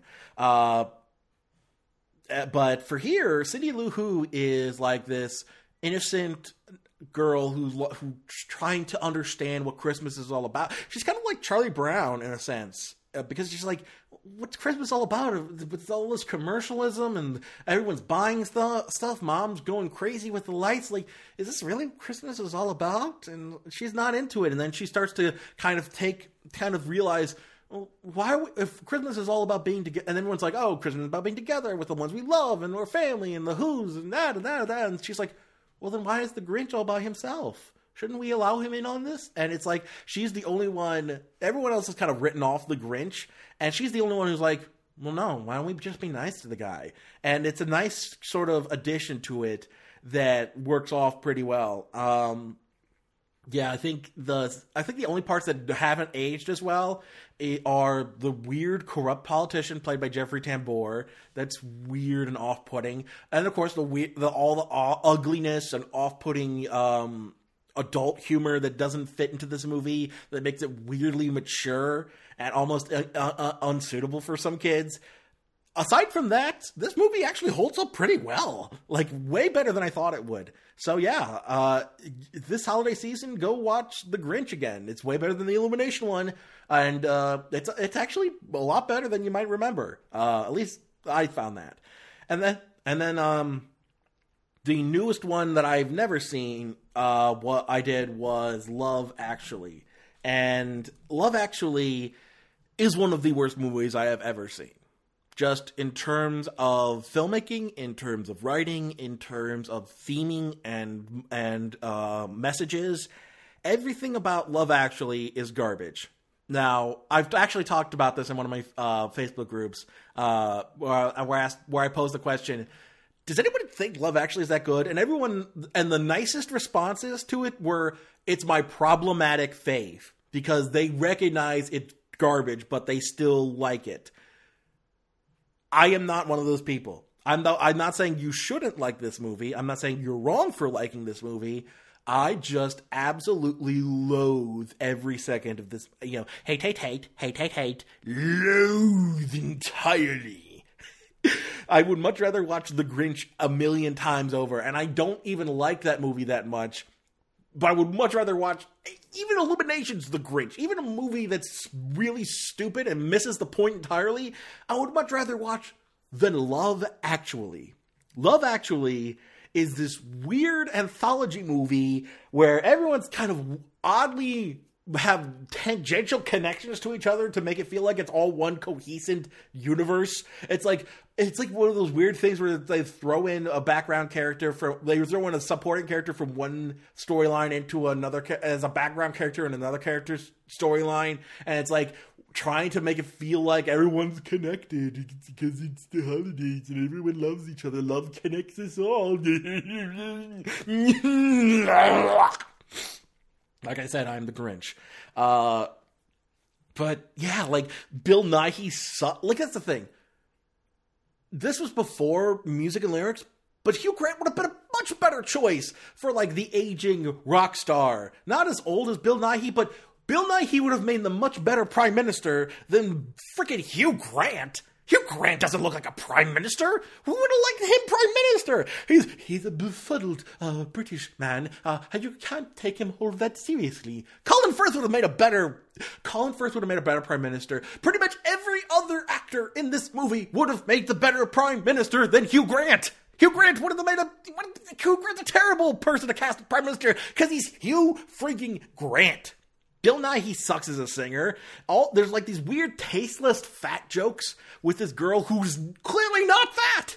Clearly not fat. There are actual women of much more uh you know, of much larger builds and uh, body types that are much more that would if you're going to do fat jokes, at least have have an actress that you know fits the joke. It's like here's a woman who just is average, and it's like oh, there's there's Miss Thunder size. We all call her Tubby.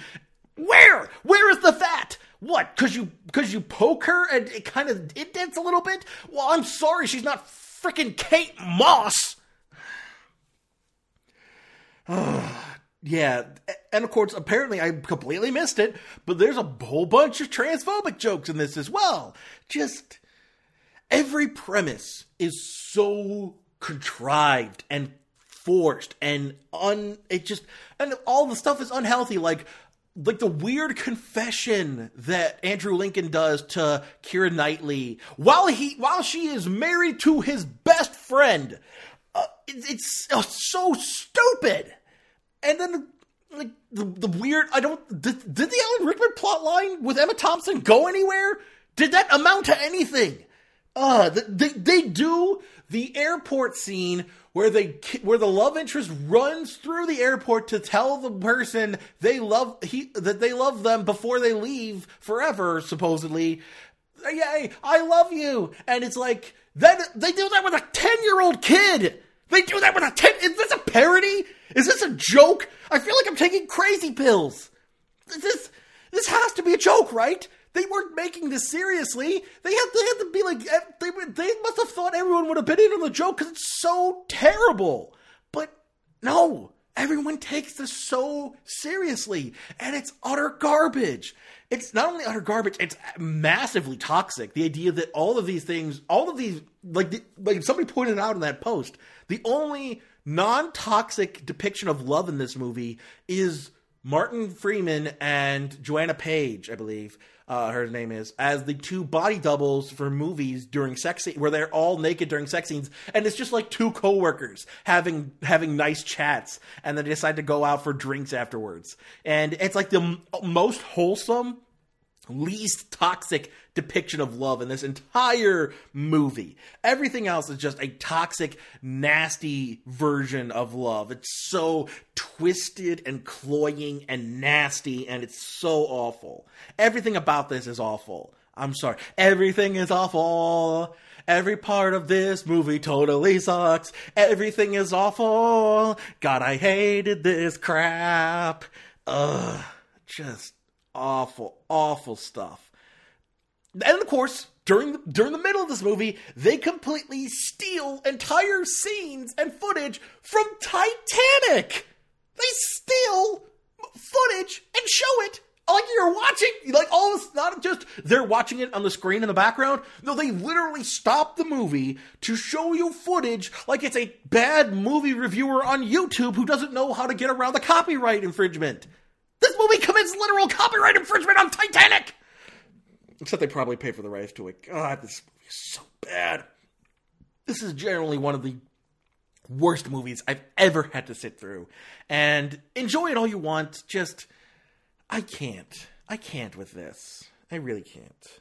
At any rate, uh, lastly, we're going to tie back into Halloween with the second part of our Nightmare Before Christmas look. Uh, where last time we looked at Nightmare Before Christmas as a Halloween movie, and it's very fitting. It opens as a Halloween movie, and the horror elements are all there. How does it fare as a Christmas movie? Well, it actually does pretty well. It manages to um, to uh, ca- capture the sort of warmth and good good feeling. Like that's the whole thing. Jack wants that those feelings of Christmas in his life because that's what because he's so tired of the horror and the scares and the gore, and he's just like, I want so- who, but who cares? No big deal. I want more. Jack confirmed Disney princess. Uh, yeah. Um, it, it centers on the meaning of Christmas. Part of the plot is directly from Rudolph the Red-Nosed Reindeer. It, it, it is more Halloween than Christmas, but as a Christmas movie, it actually holds up fairly well. Uh, yeah, Nightmare Before Christmas, great as both a Halloween movie and a Christmas movie. It, it it's, it's more Halloween than Christmas, but if you want to watch a movie for both holidays, it's a great joining of the two. So yeah, uh, Nightmare Before Christmas. Uh, it's more of a Halloween movie, personally, from what I can tell. But as a Christmas movie, it's actually not that bad. It, it manages to capture a lot of the stuff that's in most Christmas movies. So it works for both. It's a perfect melding of the two. So yeah, good job, Tim, Tim Burton and Henry Selick. You guys, you guys did good. All right, that do- and that does it for our holiday special. So as we wind things out, let's go through our regular stuff. First up, the box office report. And now the popcorn junkie checks in with this week's box office report. All right, as we look to the weekend box office report, this one didn't include the Christmas since it's on a Monday and a Tuesday this year, so we're just dealing with 21st to the 23rd. Uh, we'll probably include the Christmas numbers in with next uh, weekend. So as we look to the numbers, uh, Welcome to Marwen premiered at number nine, so it didn't even make the top seven. And dropping out of the top seven are Bohemian Rhapsody, Mortal Engines, and Creed 2. And then as well as Ralph Breaks the Internet. That those all finally dropped out of the top seven. And premiering at number seven is Second Act, which brought in six point four million dollars. Um, and then combined with a little bit extra from it from the foreign markets, it, it opened with eleven million dollars, which is just about a production budget, and it's low enough that I'm sure it'll make its money back, no problem, even if it doesn't get all that much more. So it's not a failure. Uh, it's too. It's not. It's not expensive enough to be a failure uh, so far. So even if it goes completely for, but once again, even if it makes its money back, I doubt people will remember it at all. Uh, dropping down from number three to number six is Dr. Seuss's The Grinch from Illumination, which brought in uh, eight million dollars this weekend, bringing its domestic gross up to two hundred fifty-three million, and its worldwide gross so far up to four hundred and twenty-two million dollars. So great return on investment for them. Can't go wrong with Christmas. Uh, dropping down from number two to number five is The Mule, which brought in $9.7 million, bringing its domestic total up to 35 million. Sadly, well short of its 50 million dollar budget. People just are not into this movie. Maybe the foreign markets will pick it up at some point, but so far it's not looking good for Eastwood's latest movie. Dropping, sadly, dropping out of the number one spot this week is Spider-Man Into the Spider-Verse, which brought in 16.7 million dollars, bringing its domestic gross up to 64.8 million dollars, and oddly enough, doubling that in the foreign markets. So its worldwide gross so far is 129.6 million dollars. Uh, that's good for it. It's already made back its budget. Now it's got to start making back that uh, marketing money. So good for Spider-Man. It's it's good. If you haven't yet, that's the other one to go see this weekend. Go see this this season. At any point, if you haven't yet, go see Spider-Man. It's good. Uh, and then the, the, last three are all premieres. Uh, number three is Bumblebee, premiering at twenty-one point six million dollars. Bringing it and combined with the foreign markets, its opening weekend gross is fifty-two point seven million dollars, and uh, with a production budget of one hundred and thirty-five million dollars, it does not look good. But let's compare it to the other opening numbers. Uh, Bumblebee opened only opened in front of uh, the Transformers movie. Sadly, uh, yeah, it it really uh, it really is. It, it, premiered even behind the last night, which was the lowest opening weekend for a Transformers movie. But yeah, it's it it doesn't look good. Maybe it'll pick up. Maybe it was just because it was up against Aquaman. We'll see. Aquaman and Mary Poppins, which number two is Mary Poppins Returns, which brought in twenty two point two million dollars, which and combined with the four and so far uh, has made thirty one million dollars domestically, and combined with the foreign markets, it's made fifty one million dollars, which on a budget of one hundred and thirty million dollars could could be okay. Uh, it just has double that over the, and it doesn't look like there's going to be anything else to really compete with it. So I wouldn't be surprised if Aquaman and Mary Poppins and Bumblebee kind of dominated the box office until even January, until midway through January, even. So yeah, uh, Mary Poppins uh, premiered okay. Um, I'm not sure how it will do in the long run, though. That's where the big money's going to have to come in. And then premiering at number one this weekend, good for DC. It's Aquaman, which brought in seventy, which brought in uh, domestically over the weekend sixty-seven point four million dollars, a little bit extra on the Christmas weekend. It looks like, mm, with seventy-two point seven million dollars domestically so far, and a foreign market of four hundred and ten point seven million dollars. The foreign markets really came through for this one, premiering opening opening its weekend at four hundred eighty-three point four million dollars worldwide. That is great for it. Uh, let's take a look at the budget. I'm sure it's probably like what 200 million dollars. It couldn't be more than 300 million. That's like Avengers two level budget. 160 to 200. It's already doubled. It's it's it's already profitable. Aquaman is already printing money. That's how good it is. That's how much it's successful it is right now. Thanks to I'm assuming mostly China. That's usually who the big pushers are for uh, the foreign markets. But uh, let's take a look at the foreign totals. Yep, China, 189 million dollars. That's where the biggest part of it is. Uh, Brazil got seven. Uh, Mexico brought in eight. Netherlands ten. Russia seven. Ukraine one, and United Kingdom six. So uh, biggest pushers from China, but we've also got Brazil, Mexico, Russia, and the UK bringing in a bit. Netherlands especially brought in a bunch. Uh, with $10 million. I'm not sure why they're second next to China. That's weird. Uh, but yeah, it it really it, brought in a big chunk of money uh, this weekend. People were digging this movie, so it, it hey, it's already successful. So good for DC. That's a win for them. They made a decent movie, and it's and it's really successful. So we'll see if they can keep this up. Uh, I'm looking forward to Shazam, um, Shazam coming soon. So that that was this weekend's box office report. Now that we've looking looked back at the week that was, let's take a look forward to the week ahead in trailer talk. Coming this summer.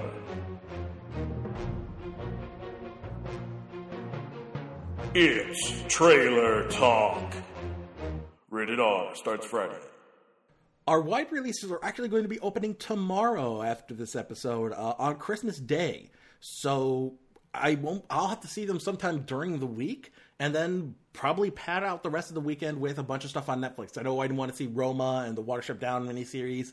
There's a bunch of stuff I want to check out on Netflix. So expect more Netflix and chat uh, for next week's episode. But for right now, let's take a look at the new releases. With first up, Holmes and Watson from Sony Pictures, the latest from Will Ferrell and John C. Reilly. Your Majesty, may I present to you the greatest detective of all time, Sherlock Holmes, and Dr. John Watson. I love you. Mm.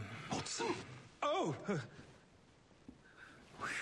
What a looker, right? She is stunning.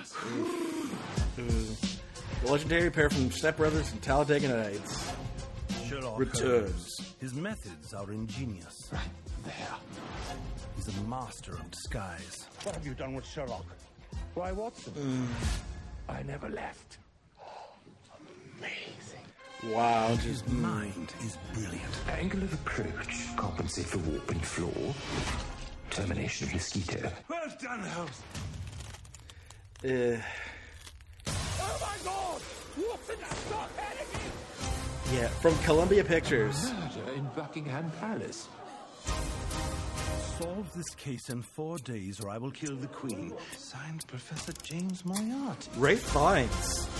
Come, Huh, that's a that's a weird get. Yeah, no shit, Sherlock. Get it, get it. it- It's it's it's the thing that people say. A woman doctor. Impossible. Fortunately, we have a real doctor. Yeah? Would you like some heroin? Get it? Because doctors in the old days were bad or or did that. Oh, looks like Steve Coogan's in this. Days left to live. Solve this case. Her Majesty, would you mind if we had a picture together? Watson. Who's going to take the photograph? I will take it. You see, Get it? sort of It's a self-photograph. selfie. It's a real fan. I selfie. swear, I Get it? Get it? Are we cool, kids? Hey, he's doing gang sign. Oh. Ah. Over by the window, the lighting's much better. Mother of shit! Uh, Rebecca Hall. Yeah, she's going to be uh, Mary Hart, uh, who is Holmes's love interest from the books, I believe. Uh, or where's there's, she Watson? Something. Anyway, uh, just mm, mm, I'm I'm kind of over the two of them. Like, uh, if this is, it, it feels like this should have been made ten years ago, and they just now got around to it. Uh, it really, I, I don't know. I, I feel like I are, we can do better in far, in terms of comedy than this. This kind of this feels like very like really trying too hard sort of comedy. Uh, and then last up, we uh, we've got Vice, the biopic about Vice President Dick Cheney. Let's take a look. God, Sam Rockwell's just nailing the mannerisms of Bush. I want you to be my VP. I want you. Kind of looks like him too, Well, George. like I, really uh, skinny George.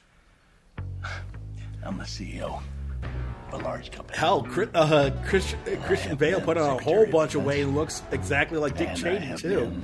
White House Chief of Staff. The Vice Presidency is a mostly symbolic job. Uh-huh. However, if we came to a uh, different understanding, I can handle the more mundane jobs, overseeing bureaucracy, military, energy, and uh, foreign policy.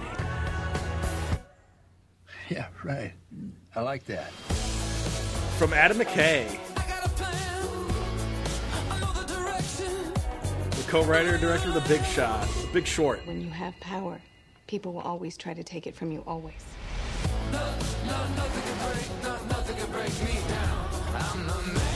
Oh, looks like they're going to be including the part where he shoots his buddy in the face. Discover the untold true story that changed the course of history forever. Christian Bale is Dick Cheney. Amy Adams is Lynn Cheney. Steve Carell is Donald Rumsfeld. And Sam Rockwell is George W. Bush. So we're gonna do this thing, or what? I mean, is this happening? I believe we can make this work. Hot damn! Wow. I'm gonna, I'm gonna see if I can't watch uh, W and compare the two. Ooh, Alison Pill's gonna be in this. Nice. Yeah. Um, Adam McKay is actually, as far I mainly know him for comedy, but he's actually doing pretty decent biopics from what I remember. I heard good things about The Big Short. But yeah, this will be interesting to see how it plays out, and and if he because I mean the actual story of Vice President Dick Cheney is bananas. Like that is that is a that is a true story to behold. It is it is it is nutso. So if he even gets a fraction of it true, it's it, you know, of the true story in the movie, it's going to be crazy. So yeah, that'll be that'll be coming up this coming weekend. That about does it for this week's episode, which means it is time for the plugs. If you're listening to this podcast, you're most likely listening to us through our homepage at GumbyCatNetworks.com. And if you would like to keep up to date on all the new episodes as they come out, be sure to favorite the page in your web browser, whitelist us in your ad blockers, and be sure to check out all of our other fine programming. Uh, we should be having a new episode of Living in the Stacks coming out next month. Uh, we're going to be talking about the uh, When the Emperor Was Divine by Julie Otsuka, so keep it keep an eye out for that. Uh, we've all be, also, be sure to also check out all of our good stuff from Donna over at Snarkcast, where she does Beyond the Cabin in the Woods, Once More with Feeling, The Family Business. Um, I believe Vanessa's still doing her uh, Odd Vegas podcast about working in the Las Vegas Oddities shop all that great stuff. And if you yourself are a podcaster and would like to join us, be sure to let us know through our email address at gumbycatnetworks at gmail.com. And if you want to join and that, and we'll see, we'll take a listen and see if you're, and see if we can welcome you into our nice little podcast family. Uh, if, otherwise, if you're listening to us on the go, you can always check us out through your various podcast providers. Uh, iTunes, Google Play, Spotify, Spreaker, iHeartMedia, Stitcher. Uh, I'm trying to get us onto Podbean, but that's going to take a little bit more of an investment. I'm going to see if I can't turn that into another Patreon style uh, donation aspect too. But uh, stay tuned for that, and then you know be sure to subscribe to the RSS feed wherever you find it, and then leave a five star rating and review, and let people know that you like the show and that they should check it out too. Um, you can also be sure to check us out share us on your social media.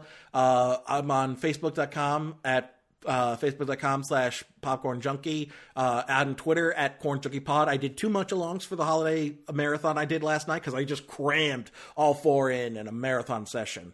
Uh, so if you want to hear my thoughts on at least uh, it's a wonderful life and scrooge you can check those out on twitter at corn junkie pod and follow the hashtag munch along and otherwise, you can check me out there for trailer talk segments and uh, and see how I interact with various other movie reviewers, uh, film personalities. I like to keep I like to keep eyes on everything that's going on in entertainment and film. So uh, be sure to follow me there. I'm not as active on Instagram, sadly. I, I have Popcorn Junkie on Instagram.com, and I always post uh, when I'm seeing a new release and when new episodes come out. I'm still trying to figure out what it is I can do to get more stuff on Instagram, but I'm not sure uh, and if you yourself have some suggestions, you can send them through the email. But I'm on Instagram at Popcorn Junkie Podcast, and I'm on Stardust. If you want to share your reactions and see how people are reacting to movies, be it in theaters, at home, uh, various episodes of television shows, trailers. Uh, you can check us out on. You can check out Stardust. It's like a great. Everybody posts a 30 second reaction to something, be it a trailer, a movie, an episode of TV, an entire series if they choose so. Uh, and of course, we've got personalities like the guys in Double Toasted always do it. You've got um, Marscroll has been posting a bit more regularly. Uh, you've got the King of Stardust, as I call him, the internet's other John Bailey, the epic voice guy, as he is known, uh, the voice of Honest Trailers and various other uh, voice acting enterprises. He is the king of Stardust. I have yet to see another person on Stardust master the platform as much as he do, has.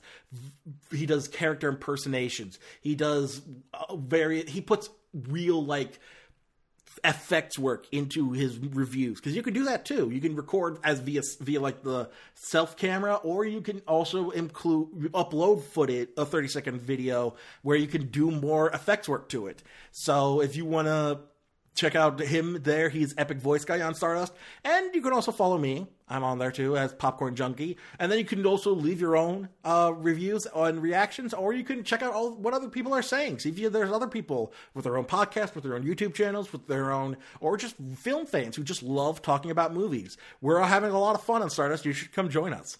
And if there's anything else you want to say to me, any kind of feedback you want to give, corrections to something I misspoke, to where I misspoke, any kind of, um, if, if, you want to share your thoughts on the movies I talked about, did you hate Aquaman or did you like second act? Did you, uh, do you have, do you, do you, do you disagree with my opinion on Love Actually? Or, uh, do you, did you hate, uh, Screwed and you think I was, I'm off base on that? Send all of that to popcornjunkiepodcast at gmail.com and leave either in the subject or in the message that you would love that you want this epi- that read on the episode because otherwise I will only paraphrase. Uh, if you, I will not, I will not directly quote you and name you unless you would give me explicit permission. I, I would much rather be, I would much rather cover my bases with that. But otherwise, send all that to popcornjunkiepodcast at gmail.com and I'll be sure to get back to you and relay your message to the other listeners. So, with that said, that does it for this week's episode. Until next time, I'm John Bailey, and I hope your holidays are just the happiest. And here's to the almost end of 2018.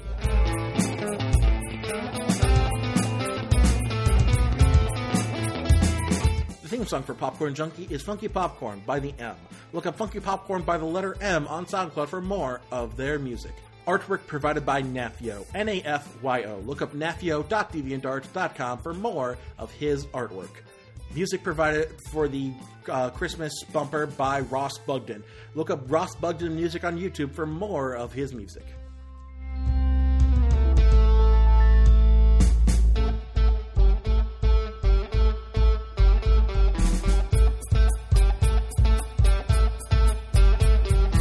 Not to really con- partially to consult, but mainly to reunite her and her daughter.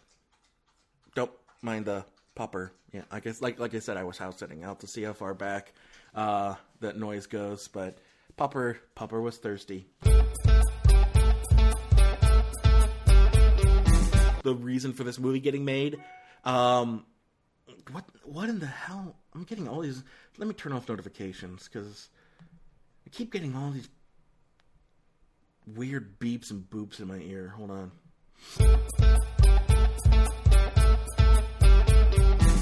And uh hold on, my battery's about to die. Shoot, I thought I could make it. Hold on. And then premiering at number one, uh, which is good for uh, DC.